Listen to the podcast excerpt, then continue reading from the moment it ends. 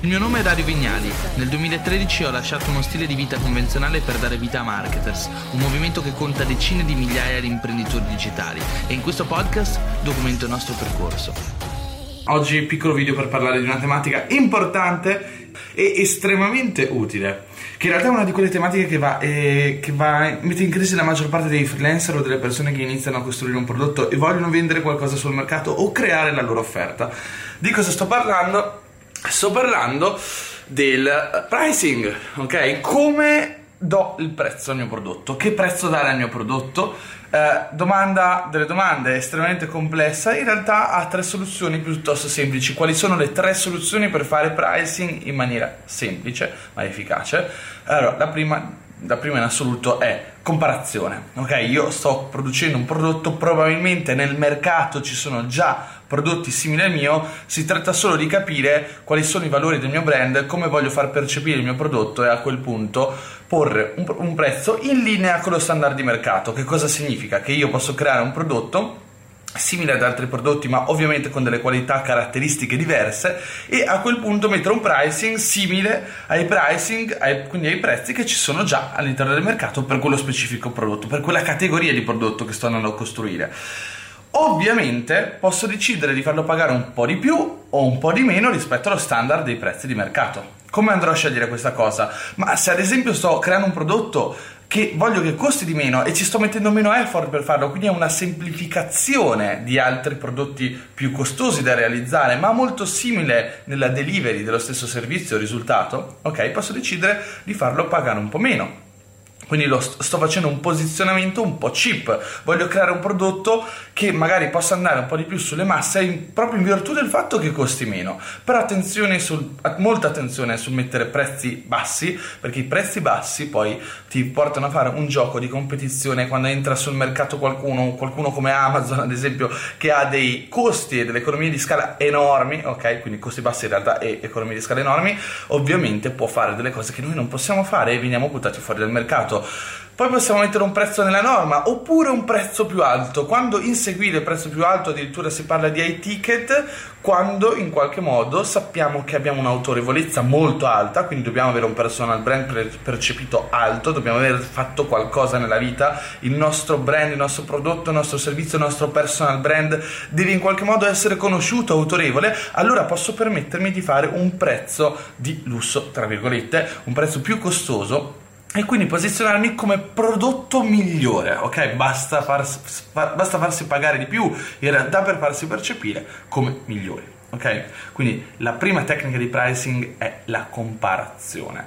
La seconda tecnica invece è il costo più margine. Che cosa significa? Se io ho un prodotto che mi richiede dei costi di produzione e badate bene che anche nell'infomarketing non credete a coloro che vi dicono che poi tutte le vendite sono in automatico, le vendite sono passive, non bisogna fare niente, anche nell'infomarketing esistono costi, ok?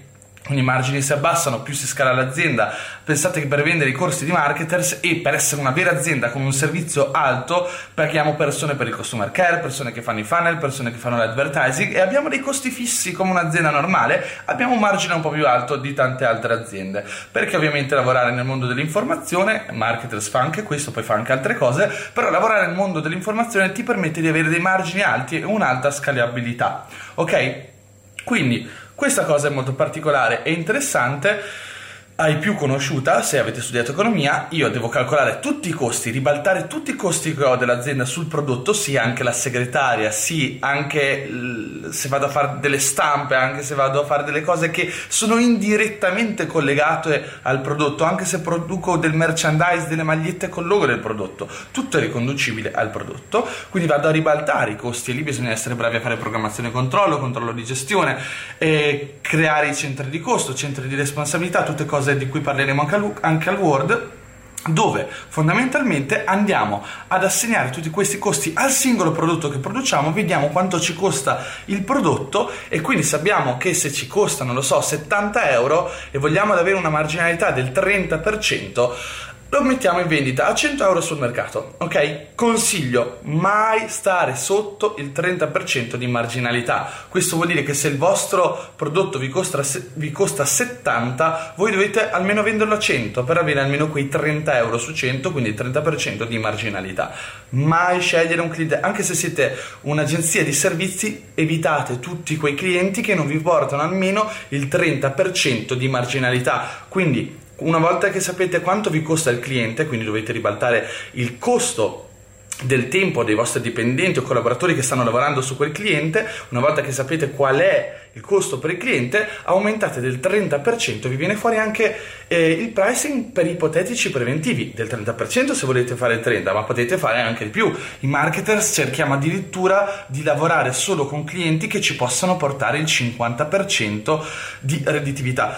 In realtà ancora di più, per questo abbiamo scelto di inseguire il modello partnership dove noi acquisiamo veramente delle quote dell'azienda o delle percentuali di revenue sull'azienda perché sappiamo che se la facciamo crescere poi otteniamo dei risultati economici che sono anche doppi o tripli rispetto alla spesa che andiamo a investire sia in termini di tempo che poi anche economica sia in termini di risorse a investire su quel cliente ok? Terzo e ultimo modello per fare il pricing value to market che cosa significa fondamentalmente? Che in base se ad esempio io non posso fare comparazione non ho poi dei costi così rilevanti posso posso permettermi anche di fare prezzi molto alti rispetto ai costi che ho, vado a considerare il mercato e il valore che porto nel mercato. Esempio, se mi occupo di fare delle coaching a um, businessmen che guadagnano già almeno 200.000 euro di utile all'anno, allora so che se il mio lavoro è tale da aumentare il fatturato di quell'azienda o l'utile di quell'azienda o di quell'imprenditore almeno del 10-15% con le mie strategie, ok? E ci devo credere perché devo vendere qualcosa in cui credo, quindi sono certo di riuscire a fare un risultato di questo tipo, allora so che se gli porto un 15% probabilmente minimo di aumento di fatturato, ok? Io posso chiedergli il 5% sull'utile che guadagna, quindi il 5% ad esempio di eh, 200.000 ok? Quindi dovete mettere in relazione il vostro, pro- il vostro, prodotto e ciò che produce all'interno del mercato in termini di valore e riuscire quindi a capire quale differenza, quale tipo di trasformazione apportate al cliente e quindi riuscire a prendere una parte di quella trasformazione. Quindi se sapete che il vostro progetto, il vostro prodotto, la vostra coaching, il vostro servizio di consulenza può portare, non so, anche solo 2.000-3.000 euro in più al mese a un imprenditore, allora potete chiedergli anche 500-1.000 euro al mese di consulenza o 2.000 euro al mese se ad esempio gli portate 10.000 euro in più al mese. Però ovviamente dovete allora lavorare con imprenditori o aziende che guadagnano di più per un'azienda che fattura già un milione è più facile aumentare il fatturato di 10.000 euro al mese, ok? Invece se andate a lavorare con qualcuno che mediamente guadagna 2.000-3.000 euro al mese di utile, magari un freelancer, non ci arriva a quelle somme e non potete fare quel prezzo. Se invece ragazzi proprio non c'è alcun modo per fare comparazione, ok? Per fare value to market, per seguire queste, tutte queste regole, eh, quindi anche il costo più marginalità, quello che potete fare è semplicemente dare un prezzo al vostro prodotto in base a ciò che sentite voi. Voi, in, se avete l'abilità imprenditoriale, sapete qual è il valore circa del vostro prodotto, sapete quanto sareste stati disposti a pagare nel caso in cui qualcuno avesse creato il vostro stesso prodotto. Ok, quindi l'istinto fare le cose di pancia in realtà molto spesso ha degli effetti benefici. Ragazzi, ci vediamo nel prossimo video, ci vediamo al Marketers Work, vi saluto.